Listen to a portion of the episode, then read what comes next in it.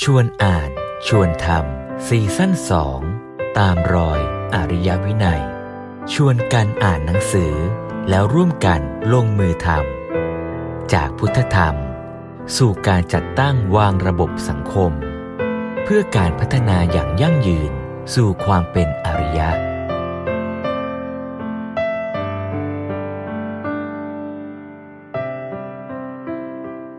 กับพระมาเกี่ยวกันยังไงคะพันมันทำไมจึงเรียกว่าการแพทย์แนวพุทธพุทธศาสนาเนี่ยสอนอะไรเราเกี่ยวอะไรกับหมอด้วยเหรอจริง ๆ แล้วพระพุทธเจ้าเป็นหมอเอ้าเหรอคะเดี๋ยวเราจะเจอในเล่มเนี้ยที่หลวงพ่ออ๋อสมเด็จโออเคธิบายว่าในพระไตรปิฎกเนี่ยมีคำเรียกพระพุทธเจ้าเนี่ยในความหมายว่าเป็นผู้รักษาโรค เป็นผู้รักษาความทุกข์ความเจ็บป่วย มากมายหลายคำเลย ซึ่งถ้าเราเข้าใจในแง่ว่าพุทธศาสนา คือคำสอนของพระพุทธเจ้าที่เข้าใจความจริงของโลกและชีวิต เพื่อที่จะทำให้คนที่ไม่สบาย ไม่สบายในแง่ที่ทั้งกายและใจที่เป็นทุกข์ที่ไม่อยู่ในสภาพที่สมบูรณ์ที่ควรจะเป็น ได้พัฒนาตัวเอง ทั้งแก้ทุกข์และพัฒนาสุข เราก็จะมีโจทย์เดียวกันว่าหน้าที่ของการที่เราเป็นเพื่อนมนุษย์ แล้วจะช่วยเหลือเกื้อกูลกัน รวมทั้งการที่เราเป็นมนุษย์ด้วย ก็คือการมาทำความเข้าใจชีวิตของเรา แล้วพัฒนาชีวิตทำชีวิตของเราไม่ให้เป็นปัญหา และเมื่อประสบปัญหาประสบความทุกข์ประสบโรคภัย ก็สามารถจัดการเยียวยารักษา แล้วก็พาตัวเองไปสู่สภาวะที่สมบูรณ์ได้ทั้งกายและใจ ถ้ามองในแง่นี้ อย่าว่าแต่เกี่ยวกันเลย คุยไปคุยมา อาจจะเห็นว่าเป็นสิ่งเดียวกันก็ได้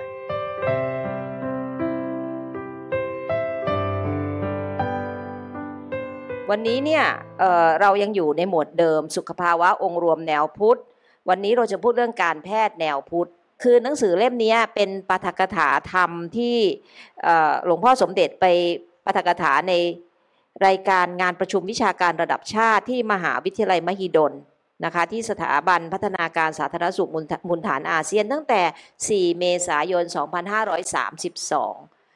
34 ปีผ่านไป แต่ก่อนอื่นเนี่ยเรื่องการแพทย์แนวพุทธเนี่ยโยมจะต้องถามพระครูละค่ะว่า หมอกับพระมาเกี่ยวกันยังไงคะพันมันทำไมจึงเรียกว่าการแพทย์แนวพุทธพุทธศาสนาเนี่ยสอนอะไรเราเกี่ยวอะไรกับหมอด้วยเหรอนะคะครับนิมนต์พระครูเลยค่ะจะมาว่าอยู่ที่อยู่ที่เรานิยามคำว่าหมอกับพระยังไงเนาะอืมอ่าถ้านิยามอย่างอย่างแคบที่สุดเนี่ยหมอคือคนที่รักษาอวัยวะร่างกายของเรา พระคือคนที่ประกอบพิธีกรรม ก็เกี่ยวกันอย่างน้อยก็คือ เกี่ยวตอนหมอรักษาไม่หายตายแล้วส่งมาวัดอันนั้นนะพระค่ะก็ทำงานต่อจากหมอละอ่าอ่าอันนี้นั่คืนอนะตอบค่ะแบบนั่นแหว่าละค่ะถ้าเราจะเกี่ยวกันอย่างน้อยที่สุดก็เกี่ยวอย่างนี้แหละอ่าแต่ว่าถ้าจะเกี่ยวกันมากกว่านี้เนี่ยแล้วเป็นเนื้อหาสาระหลักของเล่มนี้เลยแหละ ก็คือว่าจริง ๆ แล้วพระพุทธเจ้าเป็นหมอเอ้าเหรอคะเดี๋ยวเราจะเจอในเล่มเนี้ยที่หลวงพ่อสมเด็จอ๋ออโอเคธิบายว่าในพระไตรปิฎกเนี่ยมีคำเรียกพระพุทธเจ้าเนี่ยในความหมายว่าเป็นผู้รักษาโรค เป็นผู้รักษาความทุกข์ความเจ็บป่วย มากมายหลายคำเลย ซึ่งถ้าเราเข้าใจในแง่ว่าพุทธศาสนาคือคำสอนของพระพุทธเจ้าที่เข้าใจความจริงของโลกและชีวิต เพื่อที่จะทำให้คนที่ไม่สบาย ไม่สบายในแง่ที่ทั้งกายและใจที่เป็นทุกข์ที่ไม่อยู่ในสภาพที่สมบูรณ์ที่ควรจะเป็น ได้พัฒนาตัวเอง ทั้งแก้ทุกข์และพัฒนาสุข เราก็จะมีโจทย์เดียวกันว่าหน้าที่ของ การที่เราเป็นเพื่อนมนุษย์ แล้วจะช่วยเหลือเกื้อกูลกัน รวมทั้งการที่เราเป็นมนุษย์ด้วย ก็คือการมาทำความเข้าใจชีวิตของเรา แล้วพัฒนาชีวิตทำชีวิตของเราไม่ให้เป็นปัญหา และเมื่อประสบปัญหาประสบความทุกข์ประสบโรคภัย ก็สามารถจัดการเยียวยารักษา แล้วก็พาตัวเองไปสู่สภาวะที่สมบูรณ์ได้ทั้งกายและใจ ถ้ามองในแง่นี้ อย่าว่าแต่เกี่ยวกันเลย คุยไปคุยมา อาจจะเห็นว่า เป็นสิ่งเดียวกันก็ได้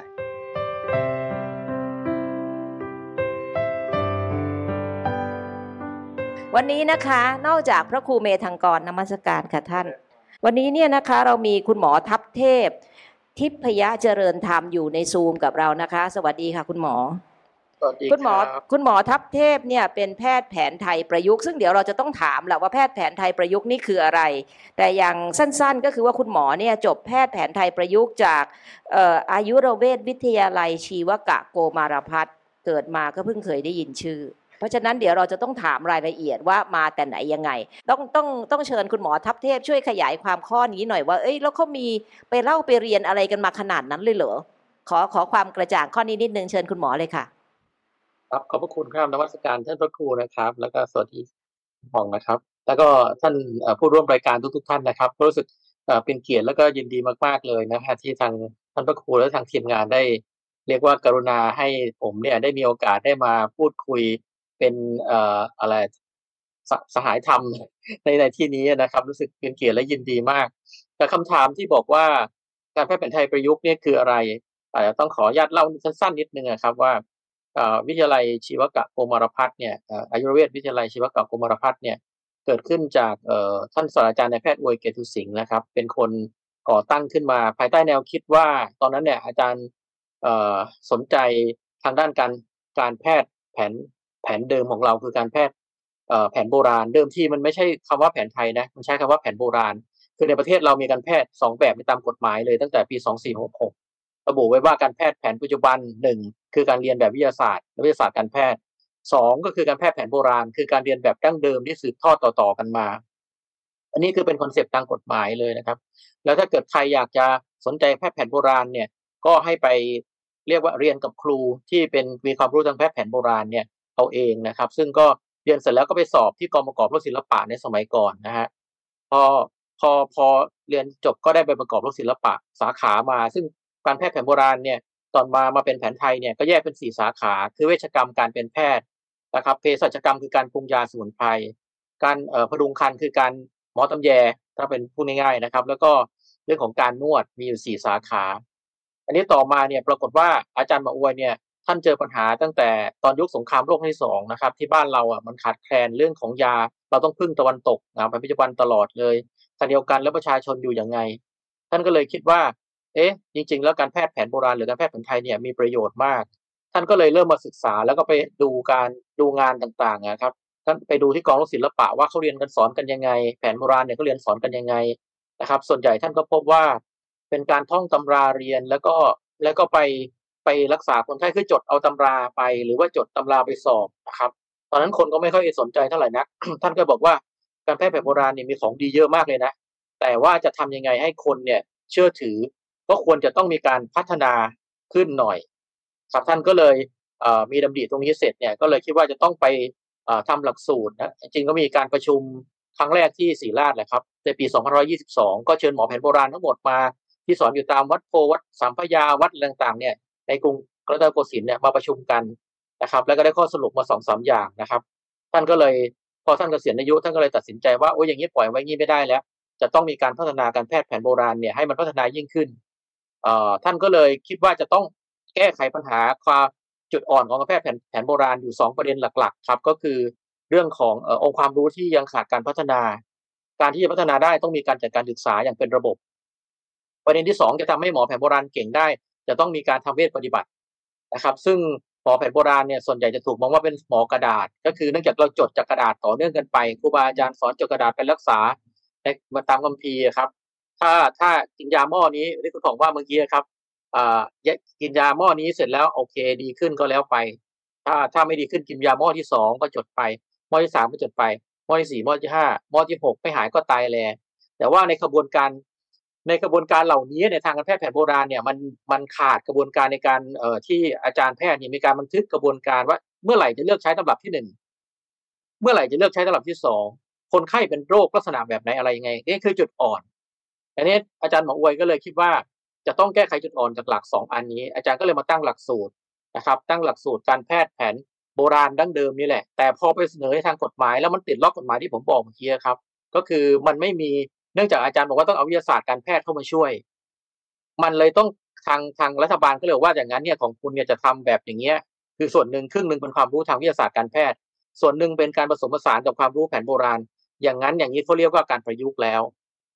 ก็เลยก็เลยเป็นการให้ชื่อว่าการแพทย์แผนโบราณแบบประยุกต์ตั้งแต่ดั้งเดิม สมัยใหม่เนี่ยก็เปลี่ยนเป็นการแพทย์แผนไทยประยุกต์คือการนำความรู้เอาศาสตร์ทั้งของแผนไทย และของแผนปัจจุบันเนี่ยมาใช้ในการรักษาจะว่าไปเรื่องนี้เนี่ยเป็นแนวคิดตั้งแต่สมัยกรมพระยมรงราชานุภาพนะครับ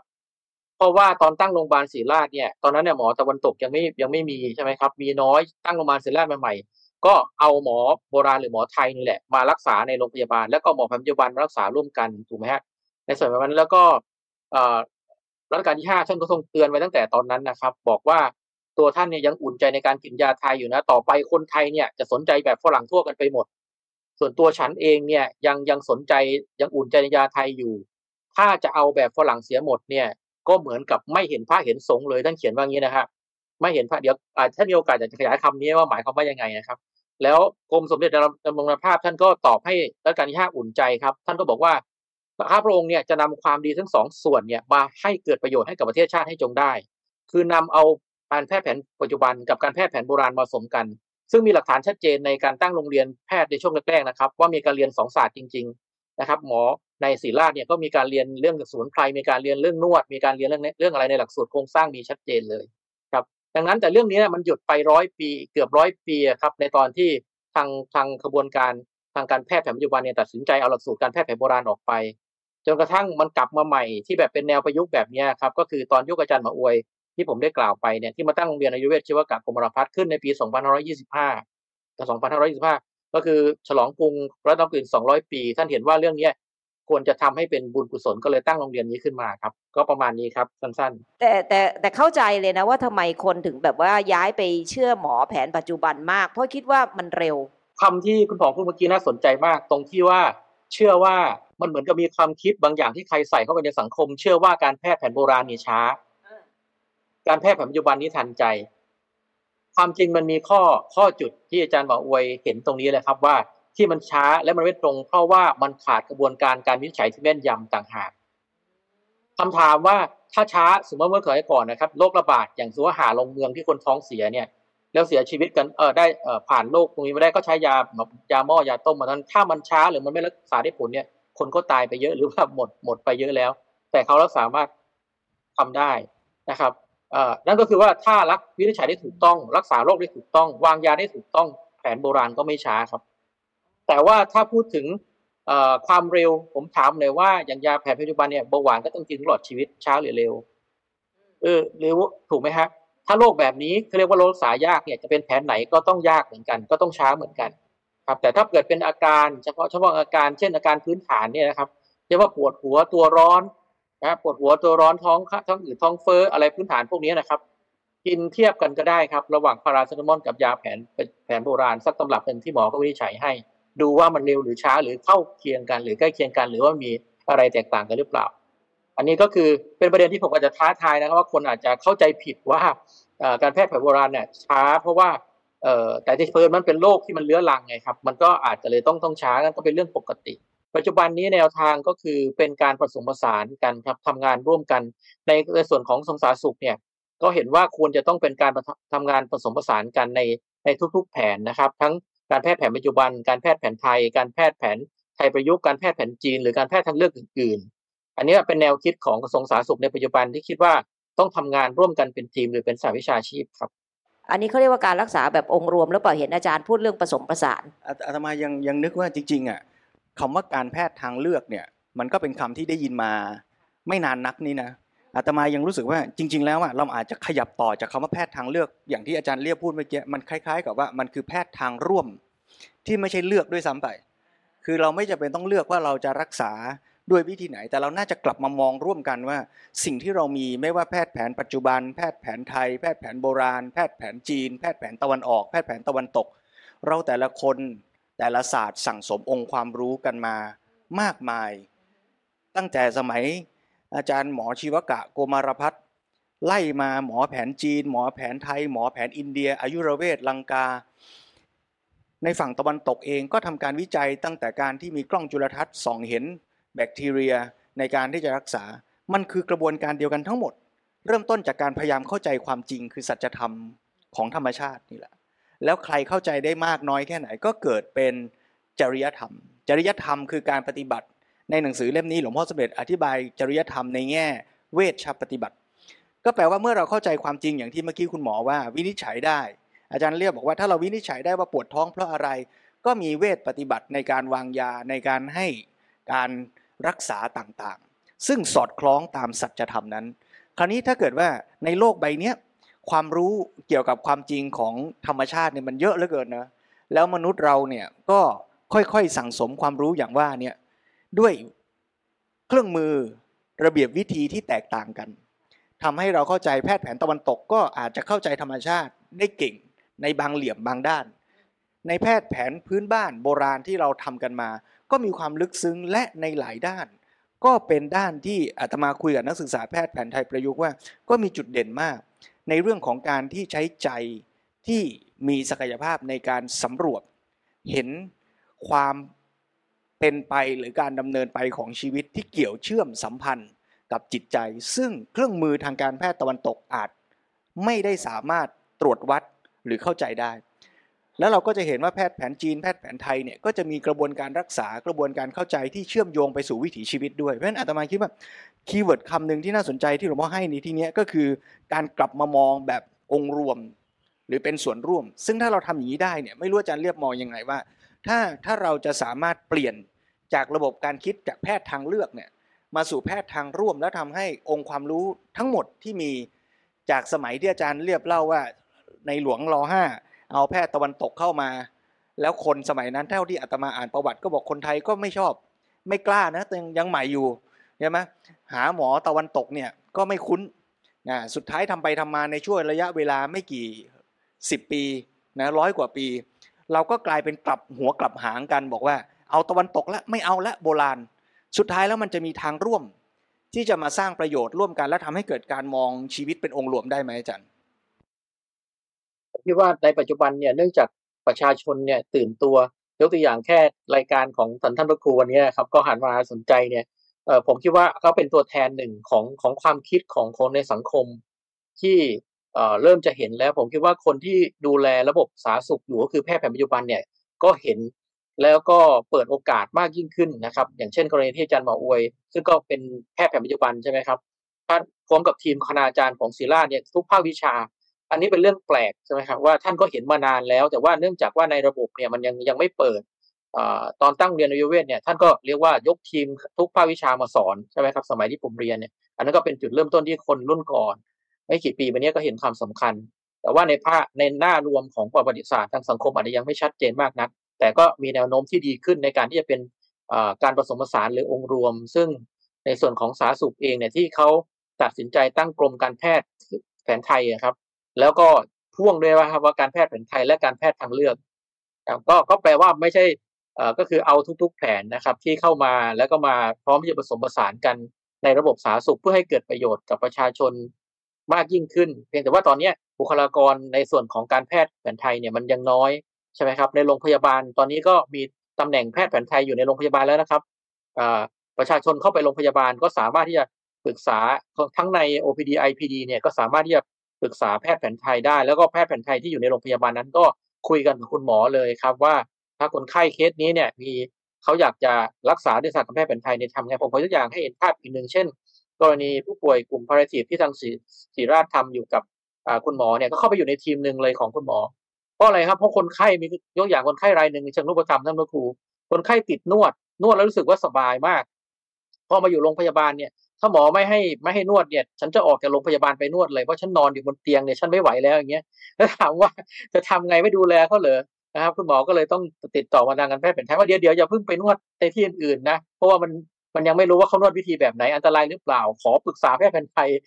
ประยุกต์ที่ศรีราชก่อน เราก็ส่งทีมไปไปดูก็ไปช่วยคนไข้คนไข้ก็แฮปปี้อันนี้ก็คือภาพอันหนึ่งที่ว่าเราไปช่วยเสริมในในจุดตรงนี้ได้ ถ้าเราทำเป็นทีมก็น่าจะเป็นแนวทางที่ดีมากๆครับท่านประคุณ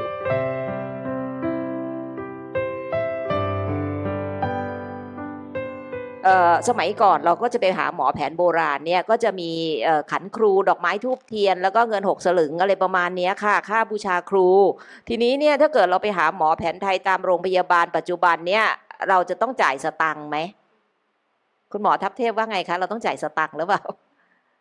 เดี๋ยวเดี๋ยวคนเดี๋ยวคนจะไปหาหมอหมอแผนแผนไทยประยุกต์หมดนึกว่านึกว่าฟรี หมอบอกหมอเขาพูดกินข้าวเหมือนกันใช่ไหมเออแล้วแต่มาสงสัยจริง ๆ อาจารย์เรียกว่า แล้วแล้วหมอหมอไทยสมัยก่อนเลยอะที่เวลาเราดูหนังรูละครอะไรอย่างเงี้ย เราก็จะเห็นภาพอย่างที่ป้าผ่องพูดจริง ๆ มันก็เลยมันก็เลยงงๆว่า ตกลงหมอหมอไทยหรือหมอจีนสินแสแต่ก่อนเนี่ยเขาทำมาหากินอะไรไอ้ไอ้การเป็นหมอเนี่ยมันคืออาชีพ หรือมันคือ contribution หรือมันคืองานจิตอาสาหรือยังไง ในคำว่าแพทย์แผนไทยเนี่ย จริงๆอะมันมีทั้งทั้งหมดเลยครับ แบบที่ท่านพระครูพูดถึงบางคนที่แบบว่าเปิดคลินิกหรือว่าเป็นเป็นเรื่องเป็นราวเป็นอาชีพเลยก็มีอ่าสำหรับบางคนที่แบบว่าเป็นอาชีพเสริมหรือว่าเป็นอะไรเป็นองค์ความรู้ที่ตัวเองไปศึกษามาและสนใจ แล้วก็มีเจตนาที่จะเอื้อเฟื้อเบื่อแผ่เพื่อนมนุษย์ด้วยด้วยศีลธรรมจัญญาแล้วก็แต่โดยส่วนใหญ่จะสังเกตว่าถึงแม้ว่าจะเป็นคลินิกเนี่ยเอ่อก็จะเพราในอดีตเนี่ยคือเรียกว่าการรักษาเนี่ยเป็นลักษณะยาขอหมอวาน คือเป็นลักษณะของการเอื้อเฟื้อเผื่อแผ่กันซะมากกว่านะครับ เหมือนกันที่คุณพ่องบอกเมื่อกี้บอกว่าเป็นขันครูบ้างไม่กี่บาทอะไรต่างๆพวกนี้พอพอเป็นพิธีเขาเท่านั้นเองนะครับ แต่ว่าไม่ได้แบบเป็นล่ำเป็นสันที่ที่อันหมอไทยที่จะรักษาเป็นล่ำเป็นสันแบบว่า จะไม่ค่อยมีจะไม่ค่อยเห็น เราเราจึงไม่ค่อยเห็นคลินิกของแพทย์แผนไทยจะไม่ค่อยเห็นใช่ไหมครับ จะไม่ค่อยมีเลยนะเอ่อทีนี้ในปัจจุบันเองเนี่ยสังคมมันเปลี่ยนแปลงไปพอสังคมมันเปลี่ยนแปลงไปเนี่ย ก็ก็ต้องมีค่าใช้จ่ายมีอะไรต่างๆ เกิดขึ้นนะครับ ก็อาจจะต้องมีการมีค่าใช้จ่ายขึ้นมาบ้างแล้วแต่บริบทของแต่ละที่ครับว่าเขาจะคิดค่าบริการในภายใต้กฎหมายนะครับว่าจะต้องอมีสิทธิผู้ป่วย มีแจงค่าบริการไว้ในหน้าคลินิกของตัวเอง ถ้าเป็นคลินิกเอกชนส่วนตัวนะครับที่ในส่วนของรัฐเองนะครับ คนที่มีสิทธิ์ข้าราชการตอนนี้แพทย์แผนไทยเบิกได้ทุกรายการนะครับ เบิกได้ทุกรายการ ยกเว้นบางรายการ อย่างเช่น บางบางโรงพยาบาลที่เขา เขาเอ่อมีค่าต้นทุนสูงก็จะอัพขึ้นไปอีกนะครับเอ่อก็ก็ก็จะมีอย่างเช่นถ้าผมตัวอย่างเช่นเรื่องของการนวดอย่างเงี้ยครับก็คือเบิกเบิกได้ต่อหนึ่งครั้งประมาณสองร้อยห้าสิบาทอย่างเงี้ยครับทีนี้พอเกณฑ์เขาเบิกได้จากสปสช หรือถ้ากรมบัญชีกลางได้เกณฑ์นี้เนี่ยส่วนใหญ่ในโรงพยาบาลชุมชนหรือบ้านอื่นเนี่ยคนไข้ไม่ได้เบิกเลยครับ เพราะไม่ได้ใช้เลยก็คือคนที่คนที่เป็นข้าราชการเขาก็สามารถเบิกจ่ายตรงก็จบไม่ต้องจ่าย ถ้าเป็นคนที่อยู่ในกองทุนอของสามสิบาทเนี่ยกองทุนในสปสชเนี่ยครับเขาก็บริหารภายใต้งบนี้ก็จะไม่ต้องจ่ายเลยเช่นเดียวกันครับ ยกยกเว้นอย่างที่ผมบอกว่าบางโรงพยาบาลต้นทุนเขาอาจจะห้าร้อยหกร้อยเขาก็ต้องจ่ายเพิ่มในส่วนของตรงนั้นครับอ๋อเข้าใจค่ะ ก็คือที่จริงอะนะ เราก็จะมาบอกว่า เอ้ย ถ้าเราไปหาหมอแผนไทยประยุกต์แล้วเราควรจะต้องแบบราคาถูกๆหรืออะไรมันก็ไม่ใช่นะ เพราะถ้าเราไปโรงพยาบาลนี่เราก็คาดหวังนะคะ ว่าโรงพยาบาลต้องติดแอร์ ไอแอร์นี่ก็ค่าไฟก็เยอะนะคะ เพราะฉะนั้นเนี่ยมันเราอยากจะสะดวกสบายไง อยากจะนั่งอยู่ในห้องแอร์นะ ห้องน้ำสะอาด ต้องมีคนดูแลอย่างโน้นอย่างนี้อย่างนั้นเนี่ยนะต้องมีเพลงฟังด้วยอะไรอย่างเงี้ยมันก็ต้องเสียสตางค์อะค่ะมันมันเป็นเรื่องปกติแหละ ทีนี้เนี่ยหมอก็ต้องก็ต้องต้องมีกินมีใช้ อันนี้เราก็เข้าใจว่าจะต้องจ่ายสตางค์อ๋อดีมากที่ได้รู้ว่ารัฐบาลเนี่ยก็ได้ดูแลตามตามทั่ว ๆ ไปเหมือนกับแผนปัจจุบันเหมือนกัน ทีนี้เนี่ย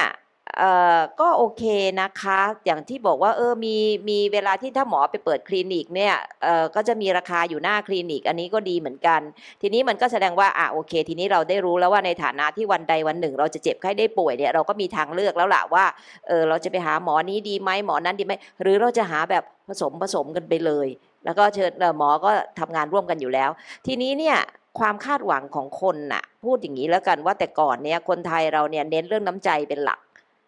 ทีนี้พอเราไปบอกเอ้ยอันนั้นก็ต้องสตางค์ไอ้นี่ก็ต้องสตางค์มีรายการราคาค่ารักษาแต่ละชนิดติดไว้หน้าคลินิกเนี่ยเราก็รู้สึกว่ามันธุรกิจไปจังเลยอะท่าน ท่านว่ายังไงคะมันคือมันเราจะประสานประโยชน์ยังไง ระหว่างธุรกิจกับน้ำใจในสังคมไทยเราเนี่ย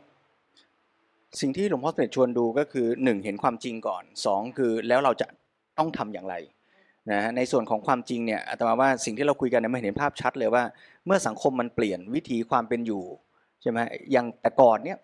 ชาวบ้งชาวบ้านอยู่กันเนี่ยหลวงพ่อสมเด็จใช้คำว่าทำมาหากิน คือคำว่าหากินเนี่ยมันแปลว่าเดินหาหาแล้วก็เอามากินอะใช่ไหมเก็บผักบุ้งเอามากิน แล้วก็จับปลามากิน มันมันเป็นลักษณะของชีวิตที่ไม่ได้ไม่ได้ดำรงอยู่บนเงินทั้งหมด มันสามารถดำรงอยู่ได้โดยไม่มีเงินได้มาก เงินเป็นส่วนเติมเล็กๆ น้อยๆ ให้กับชีวิตแล้วถ้าถ้าเราไม่ได้ต้องการตู้เย็นทีวีมากเนี่ยชีวิตมันแทบจะดำเนินไปโดยการหากินได้เลยอะ่ะแม้ไม่มีไม่มีงานที่ต้องผ่านมาเป็นเงิน ชีวิตมันก็ดำเนินไปได้ คราวนี้เมื่อเมื่อชีวิตที่มันดำรงอยู่แบบพึ่งพาธรรมชาติได้น้อยลง ในขณะเดียวกันความต้องการของมนุษย์ก็ต้องการไอ้สิ่งที่มัน เป็นส่วนเสริมเติมเนี่ยมากขึ้นเรื่อยไอ้ไอ้วิถีชีวิตแบบที่จะอยู่กันด้วยน้ำใจเนี่ยมันมันอยู่ลำบากแล้ว ซึ่งอันเนี้ยมันก็คงเกิดขึ้นกับทุกภาคส่วนในสังคม แล้วก็ทุกสังคมในโลกใบนี้ ด้วยซ้ำไปเพราะฉะนั้นการเป็นอยู่ที่มันมันยากขึ้น มันก็อาจจะทำให้วิถีของคนที่อยู่ร่วมกันในสังคมเนี่ยมันมันก็ยากขึ้นอาตมาจินตนาการภาพว่าแต่ก่อน คนเป็นหมอ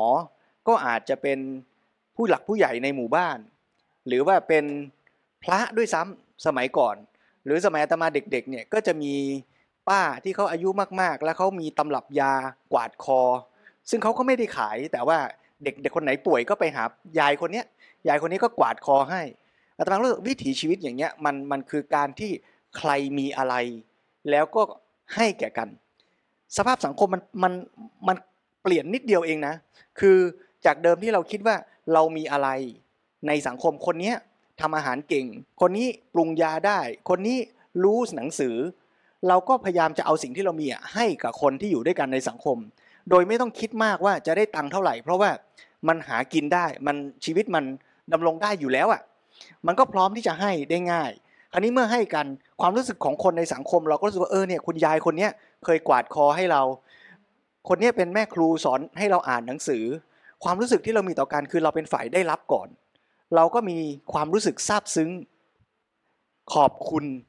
ต่อคุณป้าต่อคุณยาย ที่กวาดคอให้เราที่รักษาเราที่สอนหนังสือเรา พอเราโตขึ้นเราทำอะไรได้ เราก็อยากจะไปตอบแทนให้กับคุณยาย ไปช่วยหลานของคุณยายคนนั้น ไปช่วยพี่ของคุณป้าคนโน้น สังคมมันอยู่ด้วยการให้ซาบซึ้ง ขอบคุณตอบแทน แต่ในสังคมใหม่มัน reverse process สิ่งจริงสิ่งที่เราทำอะอันเดียวกันเลยนะ แต่ว่ามันคิดกลับกัน มันเริ่มต้นจากว่า ฉันจะหาคนมากวาดคอฉัน ใครจะทำให้ฉันอ่าแล้วก็มีคุณป้าคนหนึ่งมียา คุณป้าก็ต้องบอกว่าจะกวาดคอให้คิดตังค์เท่าไหร่ เราก็เลยเริ่มต้นจากการเป็นผู้จ่ายก่อนพอฉันจ่ายตังค์ก่อน ฉันก็เลยเรียกร้องว่า ยาป้าต้องมีคุณภาพนะ รักษาฉันแล้วต้องหายนะเพราะฉะนั้นสายสัมพันธ์ของคนในสังคมมาเลยเปลี่ยนจากระบบ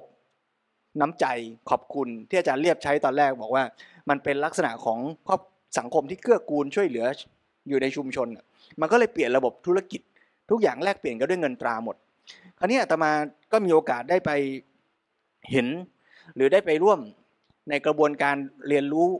ฝึกคุณหมอแพทย์แผนไทยเนี่ยอาตมาก็รู้สึกชื่นชมมากว่า แพทย์แผนไทยเนี่ยเหมือนเหมือนเป็นสิ่งที่เรามีต้นทุนนี้อยู่แล้วในสังคมนี้ เหมือนกับพุทธศาสนาที่เรามีอยู่แล้วในสังคมไทยอะแต่ในวันปัจจุบันเนี่ยเราอาจจะอยู่ในสถานะคล้าย ๆกัน ที่สังคมเริ่มเริ่มตั้งคำถามว่า สิ่งนี้ยังมีประโยชน์อยู่จริงหรือ สิ่งนี้มันโบราณไปไหมสิ่งนี้มันให้ผลช้าเหลือเกินไหมจริงหรือเปล่าไม่รู้แหละแต่มันถูกตั้งคำถามแล้วล่ะ ในสังคมเนี้ยเพราะฉะนั้นถ้าสิ่งที่มันมีค่าอยู่ในสังคมมันกำลังจะหายไป มันกำลังถูกตั้งคำถามแต่มันก็เราคงต้องกลับมา ตอบแล้วตอบตัวเองให้ชัดด้วยว่า อย่างกรณีเมื่อกี้ที่บอกว่าเราจะให้วัฒนธรรมแบบเดิมกลับมาคำถามคือ ถ้าแพทย์แผนไทยจะกลับมาในสังคมไทย ไม่ว่าจะในชื่อของแพทย์แผนไทยหรือแพทย์แผนไทยประยุกต์ก็ตามเนี่ยเมื่อมันกลับมาณ พ.ศ. เนี้ยมันจะต้องกลับมาในรูปรอยธุรกิจ ใช่หรือไม่ หรือมันยังเอาวิถีของความเป็นวัฒนธรรมแบบเดิม กลับมากับคำว่าแพทย์แผนไทยได้ด้วย หรือแพทย์แผนไทยกลับมาแล้วจะกลายเป็นส่วนหนึ่งของระบบธุรกิจเท่านั้นเอง หรือแม้แต่คำว่า holistic ที่เราคุยกันเมื่อกี้ว่าโอ้แพทย์สามารถทำงานร่วมกันมองเห็นภาพรวมแล้วแพทย์แผนไทยอาตมาก็เห็นว่าก็มีจุดเด่นในเรื่องนี้มากจริงๆก็แพทย์แผนตะวันออกแทบทั้งหมดที่มองชีวิตคนไม่ได้มองเฉพาะเรื่องของอวัยวะเป็นชิ้นๆอาจจะเริ่มจากคืออันนี้เราเราไม่ได้บอกว่าวัฒนธรรมตะวันตก หรือแพทย์ตะวันตกไม่ดีนะ แต่ว่ามันมาจากวิธีคิดหรือว่าการก่อร่างสร้างความรู้ที่ไม่เหมือนกันอะ แพทย์แผนตะวันออกเนี่ยมันเกิดจากการอยู่กับชีวิต สังเกตผู้คนคนกินอย่างนี้แล้วป่วยคนเป็นอย่างนี้ แล้วไม่สบาย เวลาการดูแลรักษาเนี่ยมันก็เชื่อมโยงไปสู่ความเป็นอยู่ ไปอยู่สื่อแม้กระทั่งว่าบ้านอยู่ทางไหนหันทิศไปทางไหน ปลูกอะไรไว้หน้าบ้านมันมีผลกับชีวิตยังไง การดูแลมันมองภาพเป็นองค์รวม แล้วคำว่าองค์รวมเนี่ยก็รวมไปถึงว่าดูแลไม่ได้เฉพาะตอนป่วยด้วย แต่ดูแลตั้งแต่ยังไม่ป่วยให้ไม่ป่วย หรือให้พร้อมที่ จะดูแลตัวเองได้แม้เมื่อป่วยเพราะฉะนั้นไอ้ไอวิธีคิดอย่างเงี้ยอาตมาว่ามันเป็นพื้นของแพทย์แผนตะวันออกอยู่มากแล้วคำถามที่อาตมาหวั่นใจก็คือว่า เมื่อแพทย์แผนไทย หรือแพทย์แผนตะวันออกจะกลับมาในพศเนี้ยจะยังสามารถดำรงจุดเด่นของตัวเองได้หรือไม่ หรือแพทย์แผนไทยเมื่อกลับมาแล้ว ก็จะสลายความเป็นวัฒนธรรมวัฒน้ำใจ กลายเป็นวัฒนธรรมธุรกิจไปเสียหมด แพทย์แผนไทยเมื่อกลับมาก็จะสลายความเป็นโฮลิสติก แล้วก็กลายไปเป็นแพทย์เฉพาะทาง ไม่ต่างไปจากวิถีคิดตะวันตกหรือเปล่า อันนี้จะเรียบมองอยังไง จริงก็คำถามของท่านพระครูดีมากๆเลยนะครับ ก็คือเป็นเป็นสิ่งที่มันกำลังเกิดอยู่ในปัจจุบันว่ามันจะไปทางไหนดี หรือว่ามันจะต้องร่วมกันทั้งหมดทั้งส่วนที่แล้วมันอาจจะพอเห็น ผมขอตัวอย่างว่าสภาวะแบบนี้ ณวันที่ผมผมเริ่มต้นมาเรียนสาขาเนี่ยผมก็เริ่มต้นจากแนวคิดว่าอยากต้องการพึ่งตัวเองทางด้านสุขภาพ ให้สามารถที่จะอยู่ได้พึ่งแค่ว่าหนึ่งตัวเองดูแลตัวเองได้ แล้วก็ดูแลครอบครัวของตัวเองรอบๆข้างๆได้ และเราก็ไม่มีปัญญาที่ไปเรียนการแพทย์แผนปัจจุบันที่ต้องใช้ความรู้ใช้งบใช้อะไรต่างๆเยอะแยะมากมาย ก็มาเรียนการแพทย์แผนโบราณ ตรงนี้เพื่อดูแลตัวเองคราวนี้ประเด็น ว่าตอนนั้นก็มีมีโอเคมากเพราะว่าโรงเรียนอาจารย์หมออวยเนี่ยก็เป็นแบบรักษาวัฒนธรรมดั้งเดิมแบบที่ท่านพระครูว่าเลยนะครับ ก็คือณณตรงนั้นเนี่ยดูแลโดยมูลนิธิฟื้นฟูส่งเสริมการแพทย์แผนไทยเดิม เมื่อเป็นมูลนิธิเนี่ยมันก็ยังเป็นระบบเอื้อเฟื้ออยู่ครับ คือคนที่เข้ามารักษาเนี่ย ก็ใส่ตู้บริจาค สมัยนั้นก็คือยี่สิบาทสามสิบาทห้าบาทอะไรแล้วแต่เลยนะครับ แล้วแต่ว่าเขาจะเขาจะเท่าไหร่ ทีนี้ปรากฏว่าสถานการณ์มันเปลี่ยนไปเมื่อย้ายจากโรงเรียนเอกชนที่หน้าวัดบวรเนี่ยเข้ามาเป็นโรงงเรียนของรัฐ เข้ามาสู่ระบบของคณะคณะหนึ่งเนี่ยเขาก็ต้องมีกระบวนการต้นทุนอะไรเกิดขึ้นเนี่ยผมตัวผมเองกับผมเกิดความทุกข์มากกับคำถามนี้ว่าตายแล้วเรามาเสียสละตัวเองนะ เพื่อจะดูแลคนไข้แบบเอื้อเฟื้อเจือจานแต่ว่ามาคิดเงินเขาเนี่ยก็เกิดความทุกข์รวมถึงผมแล้วก็คณะต่างๆ ด้วยพอสมควรว่าเฮ้ย กว่าจะทำใจได้ก็อยู่หลายปีนะครับ ว่าเหมือนกับว่า แล้วประชาชนชั้นล่างยากเขาจะเข้าถึงแพทย์แบบเราไหมเขาจะมีปัญญาเข้าถึงไหมถ้าเขาไม่มีเงินความรู้สึกตอนนั้นก็จะเป็นแบบนี้เลยแต่ตอนหลังเนี่ยพอระบบแบบที่เล่าให้ฟังว่าเราก็ไปบุกเบิกสร้างหน่วยปฐมภูมิศิราชให้คนได้เห็นว่าจนกระทั่งกรมบัญชีกลางสามารถผลักดันเข้าเราผลักดันเข้าไปสู่สอบสชได้ โดยคนไข้ไม่มีต้องจ่ายตังค์ตรงนี้สามารถเข้าถึงได้ ไอ้ตรงนี้เราก็รู้สึก สบายใจวันเวลานี้เราก็โอเคก็แปลว่าหนึ่งกลุ่มที่จะต้องรักษาแบบแบบมีความจำเป็นที่จะต้องแบบมีมีแบบสมัยใหม่ มีเชิงธุรกิจบ้างก็อาจจะต้องมีครับท่านประกูในส่วนของคนที่จจะต้องดูแลที่เป็นรากเหง้าพื้นฐานจริงๆเนี่ยอย่างเช่นกรณีเรื่องของน้องๆ ที่ไปอยู่ในรพสตไปอยู่ในอะไรต่างๆเนี่ยเขาก็ออกเยี่ยมบ้านออกไปดูแลโดยอาศัยเอื้อเฟื้อเผื่อแผ่เข้าไปสอนให้ชาวบ้านได้ปลูกสมุนไพรไว้ในเครือเรือนครัวเรือนตัวเองเข้าไปสอนฤาษีดัดตนในชุมชน เข้าไปเอื้อเฟื้อเผื่อแผ่องค์ความรู้โดยที่ไม่คิดค่าใช้จ่าย พวกนี้ก็เป็นมูลค่ามหาศาลส่วนหนึ่งก็ยังคงมีอยู่ที่ของแพทย์แผนไทยในยุคใหม่ก็ยังคงรักษารากเหง้าวัฒนธรรมของการเอื้อเฟื้อเผื่อแผ่ตรงนี้ก็ยังคงมีอยู่ ซึ่งผมคิดว่าอาจจะต้องทำให้มันกว้างขวางและหนักแน่นขึ้น และก็อาจจะต้องทำควบคู่กันไป เพื่อให้เกิดความความมั่นคงนะครับว่าอาจจะต้องไปทั้งสองทางครับท่านพระครูเป็นส่วนตัวมองอย่างนั้นอาตมายังสนใจที่จะเรียกพูดเมื่อกี้ที่พูดถึงว่า ไอ้จุดจุดร่วมระหว่างระบบน้ำใจกับระบบธุรกิจเนี่ยแล้วจะเรียกก็ยกตัวอย่างว่า มันก็ยังมีทั้งคุณหมอทั้งนักศึกษาที่ไปช่วยในในฐานรากของชุมชนที่อาจจะเข้าถึงระบบธุรกิจ หรือเข้าถึงระบบการแพทย์เชิงธุรกิจไม่ได้คำถามที่อาจจะมาห่วงใยก็คือว่าหลวงพ่อสมเด็จพูดไว้ในหนังสือเหมือนกันว่า ในเรื่องความสัมพันธ์กับสภาพสังคมไทยเนี่ยมันมีค่านิยมที่ไม่เอื้อต่อจริยธรรม คือเรารู้แหละว่าโดยจริยธรรมเนี่ย เราอยากจะดูแลชีวิตผู้คนอย่างเนี้ยแต่หลวงพ่อสมเด็จพูดไว้ว่า ไม่ว่าจะเป็นเรื่องของวิชาแพทย์ วิชาวิศวกรรม สถาปัตยกรรม หรือวิชาอะไรก็ตาม คนที่จะมาเรียนหนังสือ หรือวิชาเหล่านั้น ล้วนแต่มีค่านิยมที่จะใช้การศึกษาเป็นเครื่องมือสำหรับเลื่อนสถานะในสังคม และเพื่อเข้าถึงโอกาสที่ดีที่สุดในการหารายได้ ซึ่งไม่ใช่เป็นตัวความหมายที่แท้จริงของการศึกษา ซึ่งอาตมาคิดว่าอันนี้มันไม่ใช่ว่าใครผิด แต่สังคมปัจจุบันเป็นอย่างนี้ สิ่งที่สิ่งที่อยากชวนเรียนรู้ร่วมกัน ไม่ว่าเราจะอยู่ในฐานะอาจารย์หมออาจารย์วิศวะ หรือหรือใด ๆ ก็ตาม เราเราจะพาสังคมที่มีค่านิยมที่ไม่เอื้อต่อจริยธรรมเนี้ยซึ่งซึ่งเด็กก็ไม่ได้ผิด เพราะเด็กก็ต้องต้องพยายามหาวิชาเรียนที่เขาจะไปเลี้ยงดูชีวิตเขาเลี้ยงดูครอบครัวเขาใช่ไหมเเราเราจะทำสองภาพนี้ยังไง คืออาตมารู้สึกว่าการที่อาจารย์เรียบอยู่ตรงเนี้ยอาจารย์เลียบน่าสนใจตรงที่เราพูดถึงอดีตที่สินแสรักษาคนอยู่ในศาลเจ้า มันก็ภาพหนึ่ง ในสมัยปัจจุบันที่เด็กต้องแย่งกันไปเรียนในมหาวิทยาลัยเพื่อประกอบอาชีพ มันก็ภาพหนึ่ง ส่วนอาจารย์เลียบเองเหมือนเป็นคนที่อยู่ในโลกตรงกลาง ว่า เออเราออกจากงานแล้วเราก็ไปเรียนหมอเพื่ออยากจะมาช่วยคน แล้วแล้วปัจจุบันอาจารย์เลียบคิดว่า โรงเรียนแพทย์แผนไทยเรายังสามารถที่จะอยู่ในค่านิยมนี้เพื่อเอื้อให้ลูกศิษย์ลูกหา คุณหมอแผนไทยรุ่นต่อๆไปเนี่ยยังดูแลตัวเองได้ ด้วยจิตใจที่ยังเอื้อเฟื้อเกื้อกูลเนี่ยมันจะไปไหวไหมอาจารย์ก็ผมก็ยังมีความเชื่อมั่นว่าด้วยจิตวิญญาณของความเป็นแพทย์ที่มีที่มีเจตนาดีในการที่จะเอื้อเฟื้อช่วยเหลือผู้อื่นอยู่เป็นทุนเดิมอยู่แล้วเนี่ย ก็ก็คิดว่าน่าจะเป็นจุดเชื้อที่จะทำให้เขาเนี่ยได้นึกถึงหรือว่าเสียสละเพื่อเพื่อประชาชนหรือคนอื่นๆนะครับ ในกระบวนการของการจัดการเรียนการสอนของของแพทย์แผนไทยหรือแพทย์แผนไทยยุคปัจจุบันผมก็ยังมีความเชื่อว่าทุกๆทที่เนี่ยก็สอนให้เด็กเนี่ยเสียสละนะครับไม่ได้คิดถึงเรื่องของการที่จะเอาเรื่องเงินทองเนี่ยเป็นตัวตั้ง แต่ว่าจะใช้องค์ความรู้ของตนเองเนี่ยเพื่อที่จะช่วยเหลือประชาชน หรือคนไข้เนี่ยได้อย่างไรครับ ก็ก็ยังเชื่อมั่นว่าขบวนการตรงนี้ยังมีอยู่แต่ทีนี้ด้วยกระแสแบบที่ว่าครับ ก็เลยทำให้เกิดภาวะอันหนึ่งครับว่าเอ่อเริ่มมีเอ่อแพทย์เริ่มเริ่มจะเห็นคลินิกนะฮะคลินิกที่เป็นคลินิกแพทย์แผนไทย หรือแพทย์แผนไทยประยุกต์เนี่ยเพิ่มมากขึ้นเรื่อยๆ เพื่อที่เขาก็คงจะต้องไปทำมาหากินในส่วนในส่วนในส่วนตรงนี้เพิ่มเติม แต่ว่าในปีกของการที่แบบว่าเอ่อทำ ทำแบบแบบเสียสละแบบเดิมเนี่ย ในปัจจุบันเนี่ยก็ผมคิดว่าที่แบบไปอยู่เหมือนกับซีแสที่ท่านพระครูว่า หรือว่าไปตั้งเป็น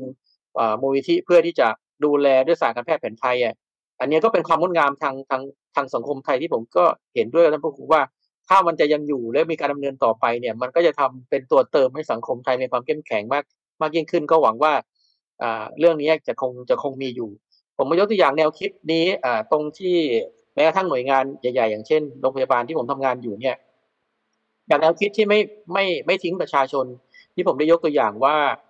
ว่าเอ่อแรงผลักดันให้จนกระทั่งเกิดเกิดเอ่อการเบิกจ่ายใน BCU ได้เนี่ย เราก็เริ่มต้นจากการที่พานักเรียนออกไปชุมชนครับท่านพระครูเอ่อมีการเอ่อเป็นเรื่องคือฮาเหมือนกันว่าแพทย์แผนไทยเข้ามาเสร็จแล้วเนี่ย ก็ไปร่วมมือกับชุมชนในเขตบริเวณแถบนี้สิบสี่สิบกว่าชุมชนเนี่ยเราเชิญผู้นำชุมชนเข้ามาทำความรู้จักแพทย์แผนไทยคืออะไร แล้วทุกคนก็ยินดีเชิญเราไปออกหน่วยแพทย์ขึ้นที่ในชุมชน ในปัจจุบันเนี่ยเด็กนักเรียนเราก็ไปฝึกงานในชุมชนนะครับได้ได้ประโยชน์มากทั้งตัวของเด็กเอง แล้วก็ตัวของของคนในชุมชนเนี่ยนะครับว่าเราก็ใกล้ชิดกันแล้วก็เป็นการให้บริการโดยไม่คิดค่าใช้จ่ายครับเพราะว่ามีอาจารย์แพทย์พาน้องๆเนี่ยลงไปฝึกปฏิบัติงาน และแนวคิดไอเดียเนี้ยมันก็เกิดไปในทุกมอที่ว่า ลงไปในชุมชนนะ คุณพาเด็กไปฝึกไปดูแล เพื่อเอาศาสตร์ของความรู้เนี่ยกลับคืนไปสู่ชุมชน อันนี้ก็เป็นเป็นอันหนึ่งที่ผมคิดว่าทุกคนทำอยู่ แล้วก็ถ้าพอเห็นท่านพระครูก็นึกถึงอีกอันหนึ่งที่โครงการที่ท่านพระครูเคยทำกับทางทีมครับ ที่นำความรู้แพทย์แผนไทยกลับคืนสู่วัดตอนนั้นเราทำกันไม่กี่ครั้งเอง จริง ๆ ถ้าเราทำเรื่องนี้ต่อเนี่ยสมัยก่อนหน้าโน้นเองตอนที่ผมอยู่เป็นอาจารย์อยู่โรงเรียนอายุเวทวิทยาลัยนะครับทางคณะสงฆ์ก็เคย เชิญผมไปเป็นวิทยากรหลายครั้งนะครับ แนวคิดเนี่ยของพระสงฆ์เนี่ยท่านทำอบรมอยู่ที่พุทธมณฑลของเราเองครับ คือเอาพระสงฆ์เนี่ยมามาเรียนรู้การแพทย์แผนไทยอีกทีหนึ่งเพื่อให้ท่านกลับไปดูแลสุขภาพในในในในวัด อันนี้พอผมกลับเข้ามาสู่ที่มหาลัยเนี่ยผมก็ไม่สามารถไปไปได้ตั้งแต่นั้นมาก็ไม่รู้ว่าทางทางศาสนาตรงนั้นยังยังเอาใครไปสอนหรือดำเนินการอะไรยังไงอยู่หรือเปล่า พวกนี้ก็จะเป็นกระบวนการที่ทุกคนเห็นคุณค่าและเห็นประโยชน์ แล้วก็คิดทำในบริบทของตัวเองที่จะ นำเอาการพึ่งตนเองในทางสุขภาพเนี่ยกลับมาสู่มาสู่สังคมสู่กับประชาชน ซึ่งแนวความคิดเนี่ยเรียกว่ามันถูกหายไปนานนะครับ เพราะว่าอะไรก็ต้องพึ่งหมอเป็นนิดเป็นหน่อยก็ต้องก็ต้องพึ่งแพทย์เป็นหลักถ้าไม่ไม่ได้พึ่งตนเองเป็นเป็นเป็นที่ที่ที่ตั้ง อันนี้ก็เป็นแนวคิดที่สังคมเรา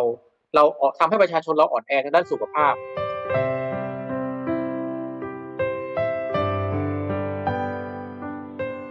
คืออันนี้เนี่ยนะคะในหนังสือเล่มวันนี้ที่เราชวนอ่านชวนทำการแพทย์แนวพุทธเนี่ยนะคะมีหัวข้อหนึ่งเลยค่ะ ที่หลวงพ่อสมเด็จบอกเลยว่า เราต้องกลับมาพึ่งตัวเอง เราต้องมาคิดเรื่องนี้กันแล้วนะคะ ว่าเราจะเอาแต่ชีวิตของเราเนี่ยไปพึ่งคนอื่น เอาใจเราไปฝากคนอื่นอยู่ตลอดเวลาไม่ได้นะคะ เราจะต้องพึ่งตัวเอง แต่ทีนี้เมื่อกี้ที่อาจารย์พูดเนี่ยมันมีข้อมีมันมีคำที่สะกิดใจอยู่ข้อหนึ่งคือคำว่าเสียสละ คือคือขอพูดตรงๆในฐานะที่เป็นโยม โยมเป็นชาวบ้าน โยมยังมีรักโลภโกรธหลงอะไรทุกสิ่งทุกอันเนี่ยโยมก็จะต้องถามว่าทำไมต้องให้โยมเสียสละ ใช่ไหมคือในเมื่อคนอื่นน่ะ คือถ้าเขาไปเรียนหมอแผนปัจจุบันน่ะเขาก็รวยไงใช่ไหมคือหลวงพ่อพูดถูกค่ะ เรื่องเรื่องเรื่องคนเห็นการศึกษาเป็นการเลื่อนเออเลื่อนสถานะเนี่ยอันนี้เราพูดกันมาตั้งแต่สมัยพรบสงฆ์นั่นเลย เพราะว่าเเราปลูกถูกปลูกฝังมาอย่างนี้จริง ๆ นะ ในช่วงหนึ่งร้อยปีที่ผ่านมาหรือกว่าร้อยปีที่ผ่านมาเนี่ยเราถูกปลูกฝังมาว่าไปเรียนหนังสือเข้าลูก พ่อแม่เป็นชาวนาลูกเรียนหนังสือสูงสูงๆเป็นเจ้าคนนายคน คือคือการปลูกฝังเนี่ยมันจะถูกมันจะผิดอะไร อันนี้เป็นเป็นอีกกรณีหนึ่งเราจะไม่ต้องไปพูดถึงเรื่องนั้น แต่ประเด็นก็คือว่ามันก็จะเกิดคำถามที่ว่าทำไมหนูต้องเสียสละคะแล้วทำไมเขาไม่ต้องเสียสละทีนี้มันก็เลยโยมก็เลยกลับมานึกว่า เอ๊ะถ้าเรามาตั้งใจให้มันตรงตั้งแต่แรกว่าชีวิตเรามีเกิดมาเพื่ออะไรนี่มันจะเวิร์กกว่าไหม ท่านท่านว่ายังไงคะเนี่ยเรื่องเนี้ยใช่เพราะฉะนั้นอันเนี้ยคือคือกรอบของการมองชีวิตอย่างเป็นองค์รวมที่เราคุยกันว่า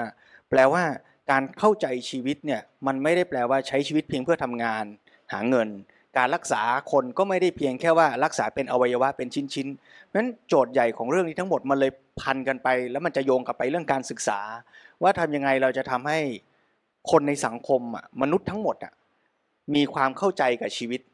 อย่างเป็นองค์รวมแล้วรู้ว่า การจะกินอาหารหนึ่งมื้อเนี่ยเราจะกินอะไรเท่าไหร่ การที่เรามีเวลาหนึ่งชั่วโมง เราจะเอาไปทำอะไร เพราะฉะนั้นทั้งหมดของการดำเนินชีวิตนั่นแหละ มันเลยเป็นเรื่องเดียวกัน ไม่ว่าจะพูดว่าเป็นการสอนธรรมะก็ใช่ เป็นการดูแลสุขภาพก็ใช่